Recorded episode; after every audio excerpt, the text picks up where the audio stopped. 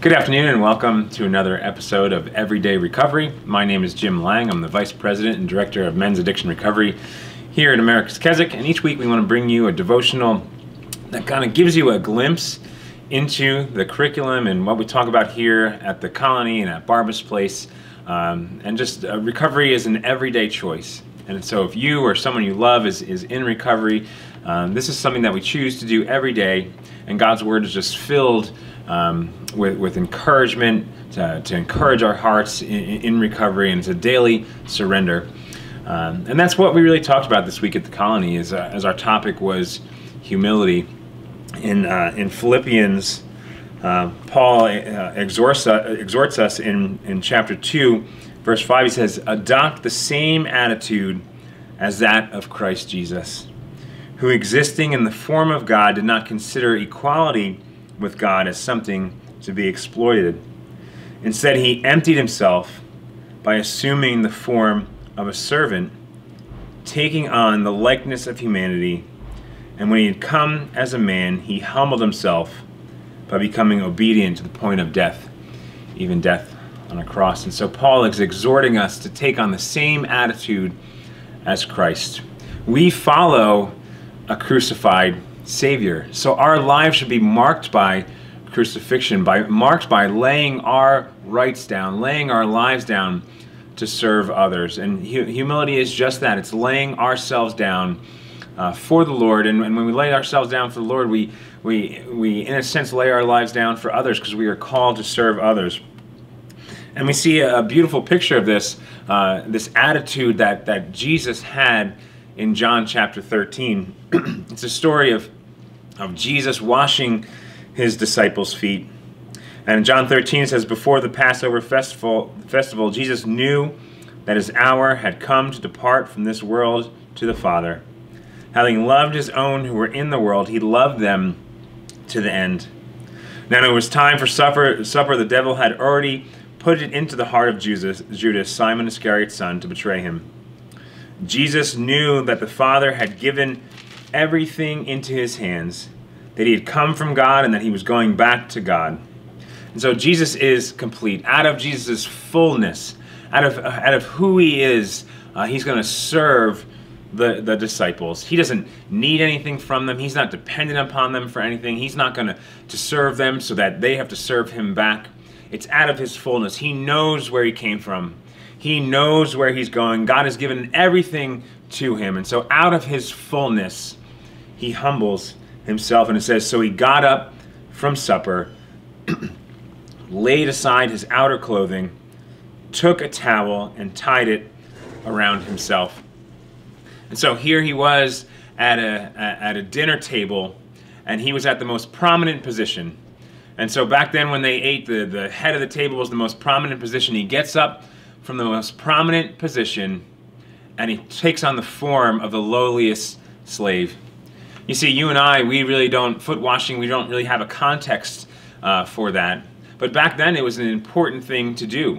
And when you went into someone's home, you were walking around on the on the dirt roads, on the filthy streets where, where animals were used for transportation, and there was animal waste and all sorts of things on the road. And so when you went into someone's house, it was it was a requirement to wash your feet because you had all that crud all over your feet. Um, but apparently, at this dinner, no one was willing to take on the role of the lowliest slave. It was the lowliest slave who was in charge of the foot washing.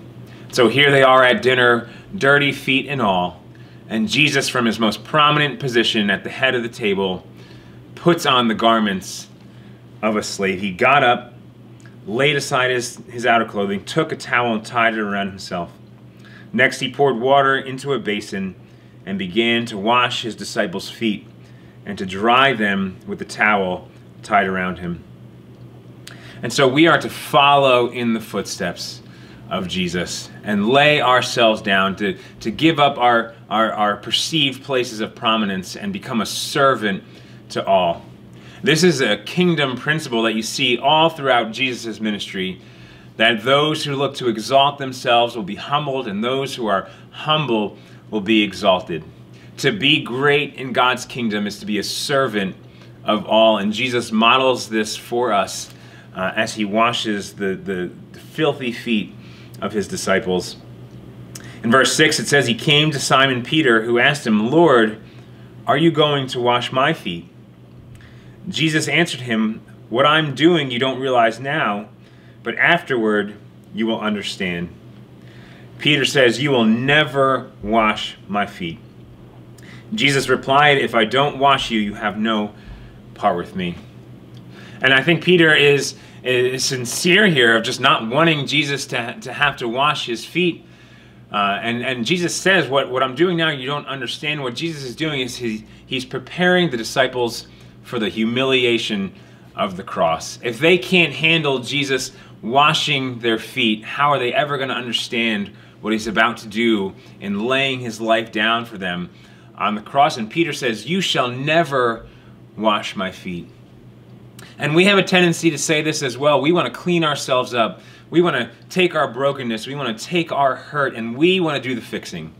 We want to fix what's wrong with our lives. And, Jesus is saying, if I, if, if I don't wash you, you have no part with me. We cannot clean ourselves. And so when we try to fix ourselves, really the banner that goes over our lives is, You shall never wash my feet. And humility, really, to, to become a Christian is to understand our neediness, to really uh, understand that we have no uh, ability to wash ourselves, that when we try to clean ourselves up through church attendance or, or doing good things for, for people, that we're taking filthy rags and we're just cleaning ourselves with filthy rags. And that's what Jesus means. If I don't wash you, you have no part with me. Jesus is the only way we can get ourselves clean. And so we need to humble ourselves and allow ourselves to see our neediness and cry out to the Lord to be cleansed.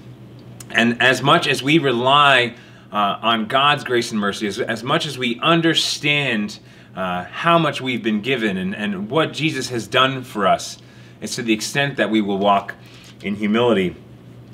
After he completes washing the disciples' feet, uh, in verse 12 it says, When Jesus had washed their feet and put on his outer clothing, he reclined again, reclined again and said to them, Do you know what I have done for you?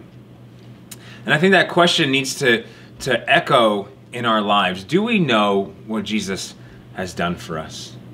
To, to believe the gospel is to remember again and again what Christ has done for us, to allow, to allow us ourselves to, to rely on his washing of us and so to walk in humility is to remember what Christ has done for us. I hope you've enjoyed this podcast. If you or anyone uh, you know is struggling with addiction, I'd love to speak with you. You can call me at 732 350 1187. I'm extension 1041, and we'll see you next week.